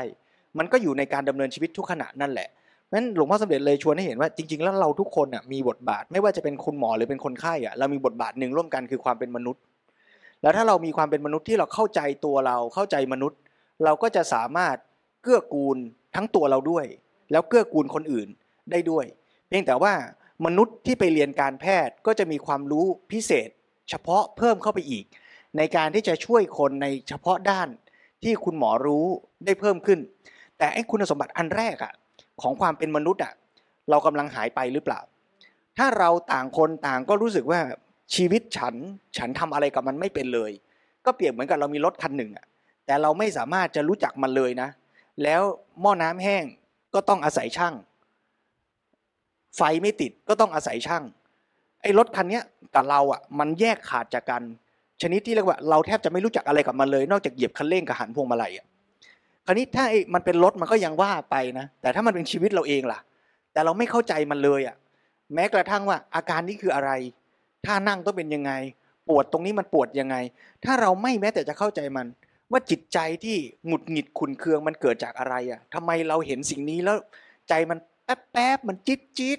มันหงุดหงิด แล้วจัดการอะไรกับมันไม่ได้เลยอะอย่างเงี้ยมันก็เหมือนกับว่า ยิ่งกว่าเรามีรถแล้วเติมน้ำหม้อน้ำไม่เป็นอะ แต่เรามีชีวิตแต่เราแทบจะไม่รู้จักมันเลยอะเพราะฉะนั้นอาตมาคิดว่า keyword ที่อาจารย์เรียบพูดบ่อยๆ มากๆ แล้วก็ปรากฏในหนังสือนี้บ่อยมากคือคำว่าพึ่งตนอะใช่ไหมคือตอนนี้ชาวบ้านก็พึ่งตัวเองไม่ได้ เพราะว่าเอาทุกอย่างไปฝากไว้หมด ฝากหัวใจไว้กับหมอหัวใจ ฝากอาการ office syndrome ไว้กับหมอแผนไทย ฝากอาการผิวหน้าเหี่ยวย่นไว้กับหมอศัลยกรรม เราฝากฝากเป็นชิ้นๆเลยนะ นี่แยกล่างยิ่งกว่าทศกัณฐ์อีกนะ เอาหัวใจไปห้อยไว้ตรงนั้น เอาผิวหน้าไปห้อยไว้ร้านนี้ เอาอ่าจักรแล้ไปฝากไว้คลินิกนู้นอะไรเงี้ยนะ แล้ว 30 คลินิกรวมกันอะชีวิตฉันจะอมตะ มันมันกลายเป็นวิธีคิดแบบเนี้ย เพราะฉะนั้นชาวบ้านก็พึ่งตัวเองเทียบกับแต่ก่อนที่ชาวบ้านอาจจะมีความรู้มากกว่า ชาวบ้านคือเราเองในสมัยเนี้ยยาก็อยู่หน้าประตูบ้าน สมุนไพรก็มีพร้อมในบ้าน แล้วเป็นงานพึ่งตนทั้งในระดับปัจเจก แล้วในระดับสังคมใหญ่ที่อาจารย์เรียกพูดเมื่อกี้ว่า ตอนที่อาจารย์อวยเห็นปัญหาเนี้ยว่าการแพทย์ในระบบใหญ่ของประเทศเราก็แทบจะพึ่งตัวเองไม่ได้ เราต้องอาศัยหยูกยา อาศัยวิทยาการ อาศัยเทคโนโลยี อาศัยวัคซีน อาศัยงานวิจัยจากเมืองนอกมากคำถามก็คือว่า แล้วไอ้องค์ความรู้เดิมที่เราเคยจัดการกับโรคหาได้ ความรู้เดิมที่เราเคยอยู่แล้วอายุยืนไม่ค่อยเจ็บป่วย องค์ความรู้เหล่านี้ และเวชปฏิบัติเหล่านี้ที่เราทำกันอยู่ในชีวิตประจำวันของเรา ต้นไม้เป็นสมุนไพรหน้าบ้านเรา มันหายไปไหนหมด ไอ้สภาวะพึ่งตนไม่ได้เนี่ยเลยเป็นปัญหาใหญ่ แล้วถ้ามันไปบวกกับสภาวะที่หมอ ก็ไม่ให้พึ่งแล้ว เพราะหมอก็ไปอยู่ในระบบธุรกิจเสียหมด มันก็จะมาเข้าคำที่หลวงพ่อใช้ในหนังสือเล่มนี้ เป็นคำใหญ่คำหนึ่งว่า ชาวบ้านพึ่งตนไม่ได้ หมอก็ไม่ยอมให้พึ่ง เป็นหัวข้อหนึ่งในเล่มนี้นั้นถ้าเราเห็นปัญหานี้ชัดร่วมกัน ก็คงต้องกลับมาตั้งหลักอย่างว่าว่าฝั่งหมอก็กลับมาทำตัวเป็นที่พึ่ง จริงๆ จะพูดว่ากลับก็พูดผิดอาตมาขออภัย ต้องพูดว่าหมอเป็นที่พึ่งอยู่ แล้วก็เสริมแรงให้หมอสามารถตั้งหลักที่จะเป็นที่พึ่งที่มั่นคงยิ่งขึ้นต่อไป เพราะหลวงพ่อสมเด็จบอกว่า พระครู หมอ เป็นสามอย่างในสังคมไทยที่ให้ความเคารพยกย่องมาก เมื่อมีความเคารพบบูชาก็มีน้ำใจต่อกัน คนไข้ก็มีความกตัญญูกตเวทีต่อหมอ หมอก็มีน้ำใจ มีความเมตตากรุณาต่อคนไข้ มันคือสายสัมพันธ์ที่เรามีมา แต่ก่อนและอาตมาก็เชื่อว่ามีอยู่ แล้วเราก็สามารถที่จะต่อยอดพัฒนาให้ยิ่งขึ้นต่อไป ส่วนในฝั่งชาวบ้านก็คงต้องมาช่วยกันละว่าแล้วทำยังไงเราจะกลับมาพึ่งตัวเองได้ ฝั่งเนี้ยอาตมาไม่แน่ใจว่าทางแพทย์แผนไทยเองเนี่ยเขาเขาสอนคนไข้หรือสอนคนที่ยังไม่เป็นไข้ยังไงที่จะให้พึ่งตัวเองได้ อันเนี้ยจะมีในตำรามีการปฏิบัติในชุมชนยังไงบ้าง ครับส่วนใหญ่เนี่ยจะสังเกตได้ว่าแพทย์แผนไทยองค์ความรู้เนี่ยมันก็เป็นเชิงวิถีชีวิต วิถีวัฒนธรรมความเป็นอยู่ การดูแลสุขภาพเบื้องต้นเป็นเป็นที่ตั้งอยู่แล้วครับท่านผู้ครูก็คืออ่ามันจะสังเกตว่าอย่างเช่น องค์ความรู้ที่แพทย์แผนไทยเนี่ยได้ได้นำความรู้กลับไปสู่ประชาชนหรือชุมชน ก็ล้วนแต่เป็นการสอนให้ประชาชนเนี่ยได้ดูแลสุขภาพตัวเอง อย่างเช่น การสอนเรื่องฤาษีดัดตนเนี่ยครับก็คือการการให้ มีอาการปวดเมื่อยตรงไหนบางทีอาจจะไม่ต้องมาหาหมอแผนไทยนะอาจไม่ต้องไปเสียเวลานวด หรือไม่ต้องไปนี่ก็ได้ในบางโรคบางอาการ ก็สามารถที่จะยืดเหยียดนะครับ ด้วยศาสตร์พื้นฐานแต่โบราณเนี่ยก็สามารถที่จะรักษาสุขภาพในเบื้องต้นได้ ไม่ต้องเสียเงินไม่ต้องเสียสตังค์นะครับ แล้วก็เรื่องขององค์ความรู้เกี่ยวกับเรื่องการใช้สมุนไพรในครัวเรือนที่เรียกว่าสมุนไพรนาสาสุขมูลฐานนะครับ จริง ๆ เรื่องนี้เนี่ยต้ององค์องค์สมเด็จพระเทพผมขออนุญาตเรียกชื่อพระนาม เดิมของท่านของพระองค์ครับ ก็คือเป็นท่านก็สนับสนุนโรงเรียนของอาจารย์บอกไว้ตั้งแต่ตั้งแต่ตั้งขึ้นมาเลยนะครับให้ทุนให้อะไรต่างๆ แล้วก็อาจารย์ที่นั่นคืออาจารย์พยาวเหมือนวงญาติเนี่ยก็ไปสนองท่านในเรื่องของการที่เอาองค์ความรู้เรื่องสาธารณสุขสมุนไพรนาสุขมูลฐานเนี่ยเข้าไปในระบบการศึกษาตั้งแต่ชั้นประถมครับก็คือเข้าไปทำเรื่องของการทำสวนสมุนไพรในโรงเรียน ก็คือทำได้ในส่วนที่ที่ทำได้แล้วก็มีการผลักดันทำจนกระทั่งตอนนี้อาจารย์ท่านก็ไม่อยู่แล้ว แต่ก็ ไม่รู้ว่ามีใครทำต่อหรือไม่ ก็คือล้วนแต่เป็นการพยายามที่จะเอาองค์ความรู้กลับเข้าสู่ชุมชน เข้าสู่เยาวชนอ่ามันมีอันนึงท่านพระครูตอนนี้ที่ที่น่าสนใจที่อ่าทางทรงศาเองเนี่ยก็เริ่มรับแพทย์แผนไทยอะครับ เข้าไปเป็นครูในในในกระทรวงสาธารณสุขเพื่อที่จะให้แพทย์แผนไทยเนี่ยเข้าไปให้ความรู้กับเด็กๆ ตั้งแต่ระดับประถมเลย ซึ่งอันเนี้ยถ้าสามารถทำได้สำเร็จเนี่ยผมว่ามันจะเป็นเรื่องดี บางปีผมก็ตกใจเหมือนกันนะ มีมีเด็กนักเรียนมามาที่นี่บอกว่าครูให้มาสัมภาษณ์ว่าการแพทย์แผนไทยคืออะไร มาที่ที่ทำงานอะ ก็เลยถามกลับไปที่โรงเรียนว่าเออเกิดอะไรขึ้นทำไมถึง ถึงให้เด็กนักเรียนมาอะไรเงี้ย ก็สุดดีใจกับทางโรงเรียนว่าเออเขาหันมาสนใจภูมิปัญญาวัฒนธรรมสังคม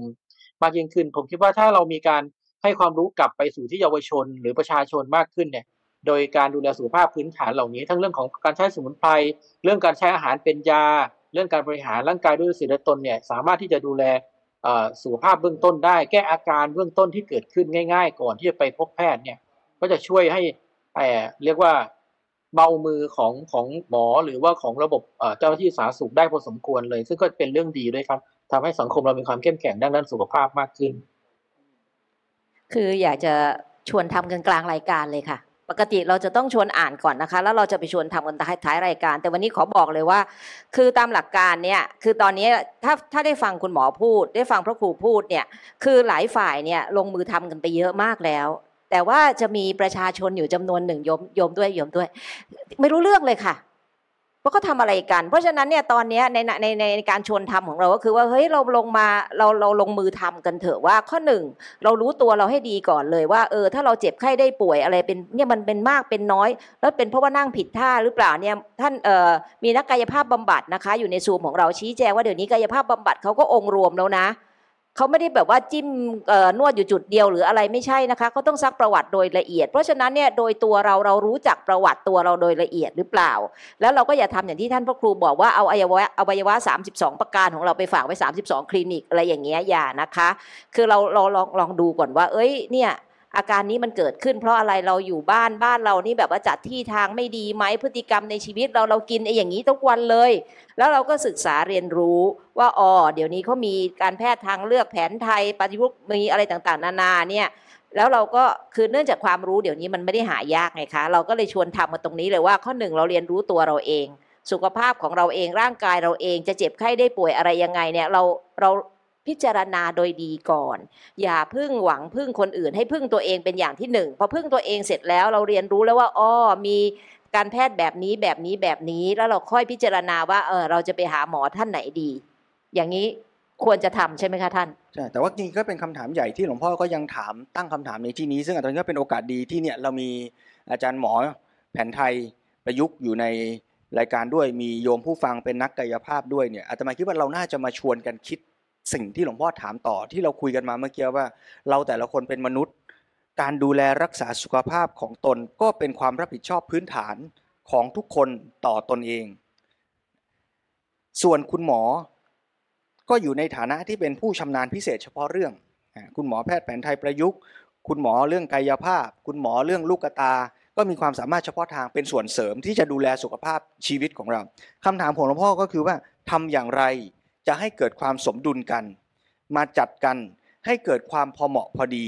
เพราะเราก็ควรมีผู้เชี่ยวชาญพิเศษเหมือนกัน แต่เป็นผู้เชี่ยวชาญที่เข้าใจชีวิตคน และอยู่กับคน ไม่ใช่แบบแยกตัวโดดเดี่ยวออกไป ซึ่งเป็นการไม่สมควร และจะไม่ได้ผลจริงอย่างที่ว่ามาแล้ว ก็แปลว่า เราแต่ละคนเองก็อาจจะต้องทำอย่างที่เมื่อกี้พระผ่องอย่างที่อาจารย์เรียบว่า คือเราต้องมาหาความรู้ หรือระบบ ไม่ว่าจะเป็นระบบสาธารณสุขระบบการศึกษา อาจจะต้องมาช่วยกันคิดแล้วล่ะว่า เราจะทำยังไงที่จะ educate ให้ความรู้ทั้งเด็กๆ เล็ก ๆ หรือแม้แต่พวกเรากันเองที่โตมาแล้ว แล้วยังขาดความรู้ว่า แล้วเราจะดูแลชีวิตอย่างตัวเองยังไง เราจะเตรียมพร้อมรับความเจ็บป่วยอย่างไร ถ้าวันหนึ่งเราจะแก่ชรา เราจะต้องเตรียมความพร้อม เรื่องความเป็นอยู่ราวจับที่ห้องน้ำสัมพันธภาพกับลูกหลานอย่างไร ถ้าวันหนึ่งเราจะมีคนแก่เป็นอัลไซเมอร์ที่บ้าน เราจะรู้ยังไง เราจะเตรียมใจเรายังไงที่จะอยู่กับความเจ็บช้ำ ไม่ใช่แค่ร่างกายแต่จิตใจที่จะเกิดขึ้น ในวันหนึ่งที่เราจะตาย เราจะเตรียมตัวยังไงที่เราจะตาย ได้อย่างมีความสุข เราจะแก่ได้อย่างสง่า ก็เป็นสิ่งที่เราอาจจะต้องให้ความรู้และเตรียมตัวกัน ถ้าเราเตรียมได้มากความสามารถในการพึ่งตัวเองก็มากขึ้น แต่ไม่ได้แปลว่าการพึ่งตนเองคือการปฏิเสธ การพึ่งผู้เชี่ยวชาญ แต่คำถามคือความสมดุลเนี้ย จะอยู่ตรงไหน ถ้าเราไม่ไม่ดูแลตัวเองเลย แล้วฝากคนอื่นหมด อันนี้คงสุดโต่งและไม่สมดุลแน่ และการที่จะปฏิเสธไม่หาหมอเลย แล้วฉันก็จะรักษาตัวเองอยู่ในถ้ำปลูกข้าวปลูกยาทุกอย่างเองหมด มันก็คงไม่ได้ ประเทศไทยเองจะเปิดรับเอาแต่ยาจากฝรั่ง โดยที่ทิ้งทุกอย่างที่ตัวเองมีก็คงไม่ดี แล้วเราก็จะไม่ไม่ได้หมายความว่าจะต้องปิดแล้วก็ไม่เอาวัคซีนจากเมืองนอกเมืองนา แล้วทุกอย่างจะต้องผลิตเองทั้งหมด คำถามก็คือว่าเราทั้งหมด โดยไม่แยกชื่อว่าเป็นอาชีพอะไร แต่ถ้ามองแบบเนี้ยเราในฐานะที่เป็นมนุษย์ ไม่ว่าจะเป็นมนุษย์ที่เป็นหมอแผนไทยประยุกต์มนุษย์ที่เป็นนักกายภาพ มนุษย์ที่เป็นคุณหมอแผนปัจจุบัน เราจะมาร่วมกันสร้างสมดุลเนี้ยในสังคมได้อย่างไร อันนี้เป็นคำถามใหญ่คำถามหนึ่งที่อยู่ในช่วงท้ายของครึ่งแรกของหนังสือเล่มนี้เลย ถึงเมื่อกี้โยมถึงได้บอกโยมชวนทำมันกลางรายการตรงนี้เลยว่าเฮ้ยเราต้องลงมือทำกันแล้วนะ เราต้องดูแลตัวเองก่อนเลยนะ เพราะว่าตอนนี้เรากำลังสุดโต่งมาก ส่วนใหญ่ไม่ใช่ทุกคนค่ะ คนที่ดูแลตัวเองดีมากมีอยู่ในในโลกนี้ในประเทศนี้ แต่ว่าคนส่วนหนึ่งนิยมที่จะไม่ดูแลตัวเองเลย คือหวังว่าเออเดี๋ยวพอเราไม่สบายเดี๋ยวหมอก็จะจับไปขึ้นเคียงผ่าตัดเดี๋ยวจะหาย ย้ายกลับมาว่าโอเค เราจะพึ่งตัวเองบ้างแล้ว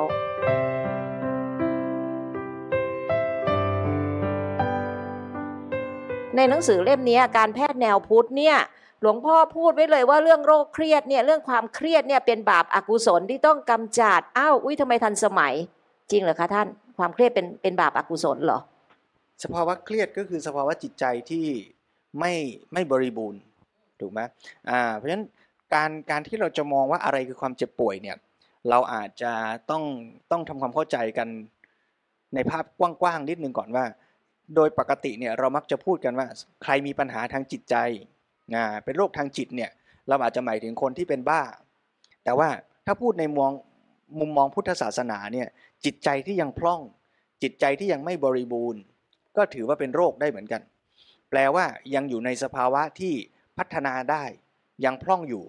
นะฮะเช่นว่าจิตใจที่ซึมเศร้า หดหู่ท้อแท้ ก็เป็นสภาวะใจที่ยังไม่ดี ยังพัฒนาได้ อาการอย่างเนี้ยถ้ามองในทางพุทธศาสนาก็มองว่าเป็นโรคทางจิตอย่างหนึ่งเหมือนกัน หรือการที่ชีวิตเรายังมีกิเลสอยู่การที่ชีวิตเรายังมีกิเลสก็แปลว่าเราจะทำอะไรอะไรก็ยังตกอยู่ใต้อำนาจกิเลสจะทำความดีก็กิเลสมันก็จะดึงเราไว้บอกขี้เกียจอย่าทำเลย นาฬิกาปลุกดังตอนเช้าควรจะลุกกิเลสก็ดึงเราไว้ อย่าตื่นเลยพอถึงดึกๆจะนอนซีรีส์ยังไม่จบกิเลสมันก็ดึงเราไว้อย่าเพิ่งนอนเลย นะมันกิเลสมันก็ดึงเราไว้เหนียวลังให้เราทำดีได้ไม่เต็มที่ไอการที่ชีวิตเรายงตกอยู่ใต้อำนาจกิเลสเนี่ยก็ถือเป็นโรคอย่างหนึ่งของชีวิตในมุมมองพุทธศาสนา เพราะฉะนั้นในมุมเนี้ยหนังสือเล่มนี้หลวงพ่อสมเด็จเลยยกตัวอย่างว่า พระพุทธเจ้าก็เลยได้ชื่อว่าเป็นหมอ และมีหลายคำเลยที่ใช้แทนคำว่าพระพุทธเจ้านะเช่นหลวงพ่อยกตัวอย่างคำว่าพิสักโก แปลว่าหมอยาสัลลกัตโต หมายถึงหมอผ่าตัด ติกัด ขอไปติกิจโก ผู้เยียวยาบำบัด สัพพะโลกติกิจโก ผู้รักษาชาวโลกทั้งหมด อย่างนี้เป็นต้น แสดงว่าพระพุทธเจ้าเองก็อยู่ในฐานะ ผู้บำบัดเยียวยารักษามนุษย์ที่ยังมีความพร่อง มีความป่วย มีความทุกข์ มีความไม่สบาย แล้วจะสามารถพัฒนาตัวเองไปสู่สภาวะที่ดีงามได้ ราะฉะนั้นพระพุทธเจ้าก็เป็นเหมือนหมอที่จะมาช่วย แต่สุดท้ายก็กลับมาที่ตัวเรา คือเราเองก็ต้องเป็นที่พึ่งของตัวเราเองให้ได้ในที่สุด ที่จะกลับมาบริหารจัดการดูแลตัวเอง เพราะฉะนั้นถ้ามองในมุมนี้ก็ขยายความคำว่าหมอ กับคำว่าพระพุทธเจ้าเป็นคำเดียวกัน และขยายคำว่าโรคหรือเจ็บป่วย เป็นคำว่าทุกข์ในหลักอริยสัจสี่ที่เราจะมาเรียนรู้ทำความเข้าใจ แล้วเมื่อเราเข้าใจได้มากชัดตรงแค่ไหน เราก็จะสามารถเข้าไปจัดการ ทั้งในแง่ที่เจ็บป่วยแล้ว ไม่สบายแล้ว เศร้าแล้ว เครียดแล้ว ร้องไห้แล้ว ก็สามารถเยียวยารักษาใจตัวเองให้กลับมาดี กลับมาอยู่ในสภาวะที่บริบูรณ์ได้ดีได้ง่ายได้เร็ว แล้วในขณะที่ใจเรายังไม่ได้เศร้าโศก ยังไม่ร้องไห้ เราก็จะได้พัฒนาใจเราให้มีความพร้อม แล้วก็เมื่อกระทบเหตุอะไรอะไร เราก็จะไม่ต้องเศร้ามาก ไม่ต้องเครียดมาก ไม่ต้องร่ำให้รำพันมาก นั่นก็คือการพัฒนาชีวิตให้มีความบริบูรณ์ เรียกว่าถ้าเป็นโรค ก็มีวัคซีนให้ไม่ต้องป่วย ถ้าหมายถึงชีวิตทั้งหมดก็คือสามารถพัฒนาชีวิตให้มีความสุข แล้วก็มีทุกข์น้อยลงเจริญพรจริงๆกายและจิตมันก็เป็นหนึ่งเดียวเนาะทำให้เกิดเป็นเป็นชีวิตสังขารเราเกิดขึ้นมาได้ เราคงไม่สามารถที่จะ ดูแลเพียงแต่กาย หรือว่าสามารถดูแลเพียงแต่จิตเพียงอย่างเดียว เพราะเวลาที่เราเจ็บไข้ได้ป่วย ใจเราก็เป็นทุกข์หรือว่าเกิดการกระสับกระส่ายมีปัญหาและขณะเดียวกันถ้าจิตใจเราไม่สบาย เราก็ทำให้จิตจะร่างกายเราเป็นทุกข์ได้เช่นภาวะเครียดเนี่ยใช่ไหมครับภาวะเครียดเนี่ยเมื่อเกิดความเครียดเกิดขึ้นเนี่ยเป็นภาวะความรู้สึกทางจิตใจนะที่เราวิตกกังวลภาษาสมัยใหม่ก็ก็เรียกว่าเครียดใช่ไหมสมัยก่อนก็อาจจะมีศัพท์อย่างอื่น ทีนี้ก็ กลไกมันเกิดขึ้นทันที เมื่อเราเกิดความเครียดเนี่ยกล้ามเนื้อต่างๆ ของร่างกายเนี่ย มันจะเกิดการหดเกร็งพอหดเกร็งพอเราเครียดสะสมนานๆกล้ามเนื้อมันจะแข็งตึงดึงรั้ง พอกล้ามเนื้อแข็งตึงรั้งเกิดอะไรขึ้นครับ การไหลเวียนเลือดลมก็จะไม่ดี เกิดของเสียตกค้างในมัดกล้ามเนื้อในส่วนต่างๆ ที่โดยเฉพาะบริเวณบ่าบริเวณคอ หรือส่วนอื่นๆที่ที่อาจจะเป็นได้เนี่ยดังนั้นเวลาที่มาพบแพทย์แผนไทยเนี่ย ก็ถ้าถ้าแนะนำให้คนปฏิบัติเองเลยคือการยืดกล้ามเนื้อ ด้วยท่าฤาษีตนที่เหมาะสมกับมัดกล้ามเนื้อที่ถูกประเมินแล้วว่าตรงนี้มีปัญหาเช่นบ่าคอ ศีรษะจะใช้กล้ามเนื้อตรงนี้เออจะบริหารท่าทางแบบนี้นะ ถึงจะช่วยในการผ่อนคลาย หรือว่าลดความตึงเครียดของกล้ามเนื้อ พอการลดตึงเครียดของกล้ามเนื้อลงไปได้เนี่ยภาวะเครียดทางจิตใจก็อาจจะสบายตามไปด้วย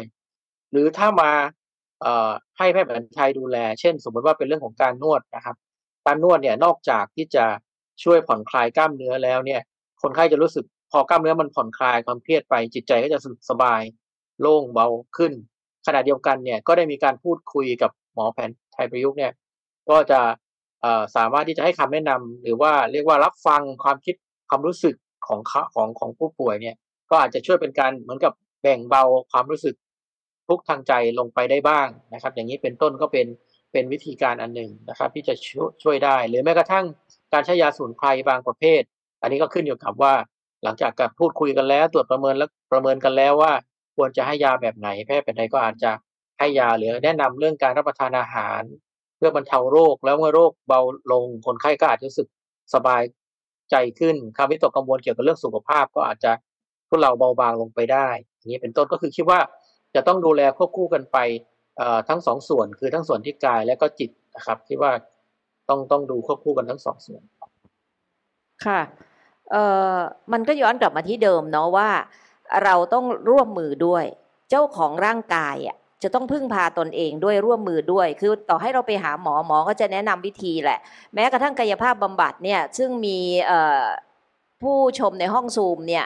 แนะนำมาเนี่ยก็บอกว่าเนี่ยเออโปรแกรมกายภาพบำบัดสมัยนี้เนี่ยมันมันมันเป็นองค์รวมแล้วมันต้องร่วมมือกันทั้งสองฝ่าย ไม่ใช่ว่าเออไปอยู่เฉยๆแล้วก็อะให้กายภาพบำบัดทำไปไม่ใช่เราต้องลงมือเองค่ะ เราต้องช่วยช่วยร่วมมือกับเขานั้นเราจะพึ่งแต่คนอื่นไม่ได้ต้องพึ่งตัวเอง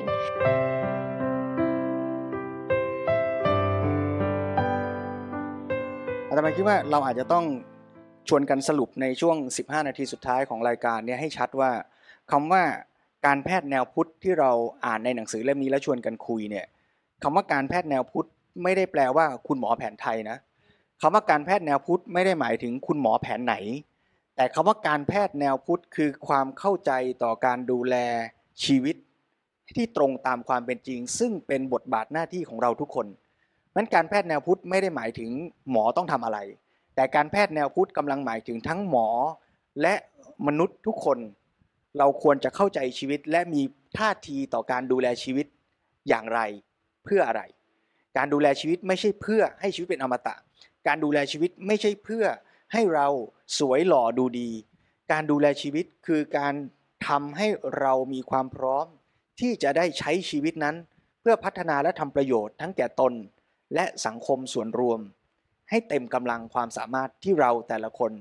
จะทำได้ ซึ่งการจะทำอย่างนั้นได้คอนเซปต์ของการแพทย์แนวพุทธที่หลวงพ่อสมเด็จชี้ชวนให้เห็นในเล่มนี้เนี่ยหลวงพ่อก็บอกว่าจากจุดของปัญหาที่เราคุยกันมาทั้งหมด ไม่ว่าจะเป็นเรื่องของวัฒนธรรมสังคมที่เปลี่ยนแปลงไปค่านิยมของสังคม เรื่องของความบีบคั้นทางด้านธุรกิจ แล้วก็การพัฒนาทางวิชาการเทคโนโลยีของโลกที่ทำให้เกิดมุมมองแบบเฉพาะด้าน เฉพาะส่วน จากปัญหาทั้งหมดเนี่ย ในแง่ของพระพุทธศาสนาที่จะเกี่ยวข้องกับการแพทย์นี้ หลวงพ่อสมเด็จชี้ชวนให้เห็นเป็นสองด้าน ด้านที่หนึ่งคือเรื่องหลักการ คือการเข้าใจความจริงของธรรมชาติที่เรียกว่าสัจธรรม กับด้านที่สองคือด้านที่เกี่ยวกับเรื่องเวชปฏิบัติ คือเวชปฏิบัติที่ทำกันอยู่นี้ เกื้อกูลแก่ชีวิตและสังคมจริงเหมาะสมให้เป็นความเป็นธรรม แค่ไหนเพียงไร ทุกๆมนุษย์ในสังคม ถ้าเราเข้าใจวิถีการแพทย์แนวพุทธ คือการแพทย์ที่เข้าใจความจริง อย่างเป็นองค์รวม อย่างที่ตรงตามเป็นจริง แล้วถ้าเราเข้าใจความจริงคือสัจธรรม มากขึ้น ก็จะทำให้เราเกิดระบบจริยธรรม คือเวชปฏิบัติ ที่จะเหมาะสมกับกาลสมัย เหมาะสมกับเทศะและมุ่งที่สภาพปัจจุบันของสังคมไทย คือเราเข้าใจ ตัวสัจธรรมของชีวิตด้วย แล้วเราก็เข้าใจสังคมด้วย เราก็จะเกิดวิธีการปฏิบัติ ซึ่งวิธีการปฏิบัติที่ว่านี้ก็ไม่ได้หมายถึงเพียงว่าเราจะรักษาด้วยวิธีไหน แต่หมายถึงเราจะดำเนินชีวิตของเราอย่างไรด้วย ไม่ได้หมายถึงหมอนะ แต่หมายถึงเราทุกคนที่เราจะต้องเข้าใจแต่เมื่อเราไม่สามารถเข้าใจตัวเราได้เองทั้งหมด เราอาจจะต้องอาศัยคำแนะนำจากคุณหมอ จากนักวิทยาศาสตร์การแพทย์ที่ช่วยตรวจเลือดให้เรา ที่ช่วยบอกข้อมูลบางอย่างให้กับเรา แล้วเราก็จะรู้ว่าอ๋อเรากินอะไรได้แค่ไหนอย่างไรดี แล้วเราก็สามารถที่จะเอาความรู้เนี้ยที่เราเข้าใจสัจธรรมความจริงของชีวิตเนี่ยให้เกิดการปฏิบัติที่เป็นจริยธรรม ว่าวันนี้เราควรกินอาหารสักกี่มื้อกินเท่าไหร่อย่างไร ควรจะนอนแค่ไหน ควรจะใช้ชีวิตอย่างไร และสิ่งที่อยากเน้นย้ำก็คือว่าการดูแลชีวิตทั้งหมด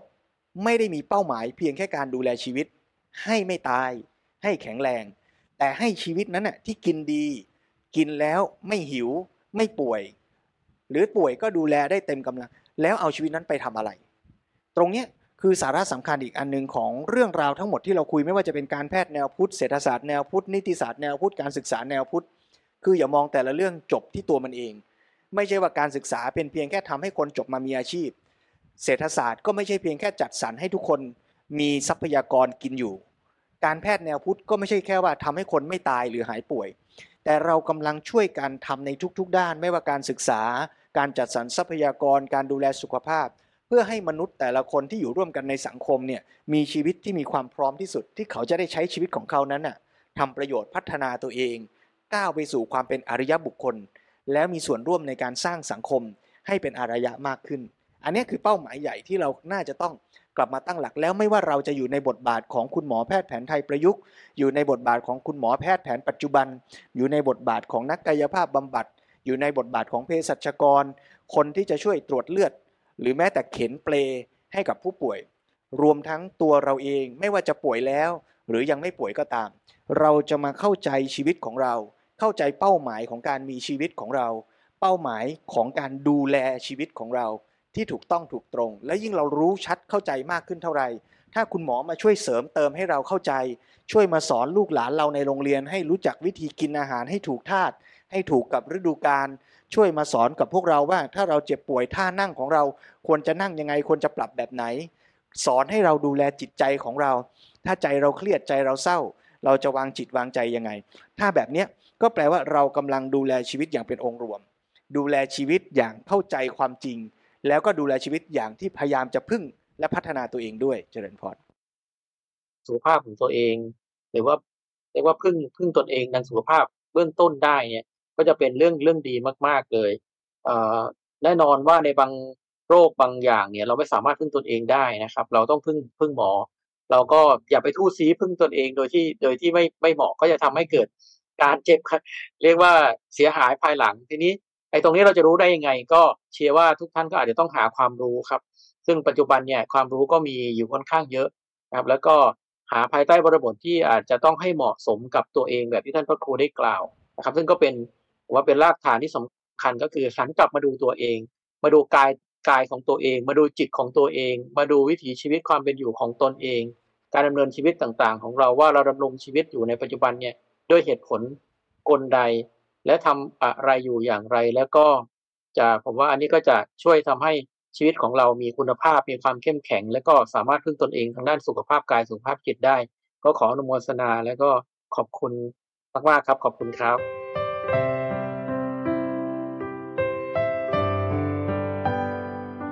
เขาบอกว่าก่อนจะจบขอพูดสรุปสั้นๆว่า การแพทย์แนวพุทธ คือ การแพทย์ที่ปฏิบัติด้วยความเข้าใจชีวิตจิตใจ ของเพื่อนมนุษย์ และมองเห็นความจริงของโลกและชีวิต ซึ่งจะทำให้การบำบัดโรคและรักษาสุขภาพสำเร็จเป็นผลดีแก่ชีวิต ที่จะดำรงอยู่ด้วยดี และเจริญพัฒนาสู่ภาวะที่ดีงามยิ่งขึ้นไป ในสภาพความเป็นจริงที่สิ่งทั้งหลายมีความสัมพันธ์อิงอาศัยกัน ตามความเป็นไปแห่งเหตุปัจจัย ซึ่งถ้าไปดู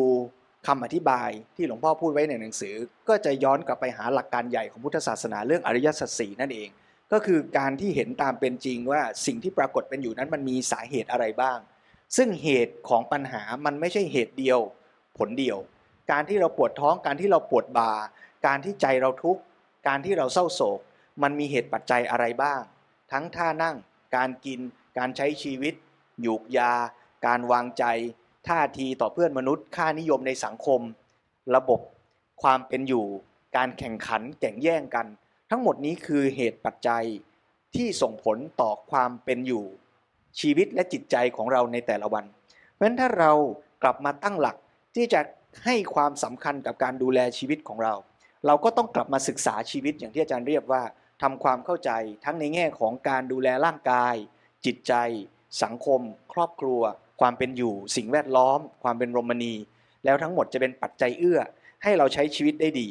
สุดท้ายแล้วหลวงพ่อสมเด็จก็ฝากคำถามว่าแล้วเราจะต้องพัฒนาชีวิตของเรา ทั้งในมุมมองการแพทย์และพุทธศาสนา ว่าเราจะแก่อย่างไรดี แก่อย่างไร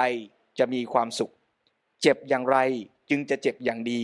ให้มีความสุข ตายอย่างไรจะตายดีและมีความสุข ทั้งหมดนี้ไม่ได้แปลว่าต้องรอป่วย แล้วจึงจะมาคุยกันเรื่องการแพทย์ แต่ว่าทั้งแพทย์ ทั้งพระ ทั้งครู อยู่ในทุกขณะของชีวิต ถ้าเราเรียนรู้ดูแลตัวเอง พัฒนาทั้งกายและใจ ให้พร้อมกับทุกสถานการณ์ที่จะเกิดขึ้นกับชีวิต เราก็จะพึ่งตัวเอง ถ้าจะเป็นคนแก่ก็เป็นคนแก่ที่สง่าอย่างคำอาจารย์อวย พูดไว้ว่าให้เราเตรียมความพร้อมที่จะแก่อย่างสง่า เราจะตายก็จะเผชิญความตายได้อย่างสงบ อย่างที่อาจารย์ไพศาล จัดเป็นคอร์สอบรมอยู่บ่อยครั้ง แล้วเราก็จะได้ใช้ชีวิตกับทุกขณะ อย่างเต็มที่เพื่อให้เรามีชีวิตที่พร้อมจะได้ใช้มัน เพื่อพัฒนาตัวเองไปสู่ความเป็นอริยะและสร้างสังคมที่ดีร่วมกัน อย่างเต็มกำลังความสามารถเจริญพร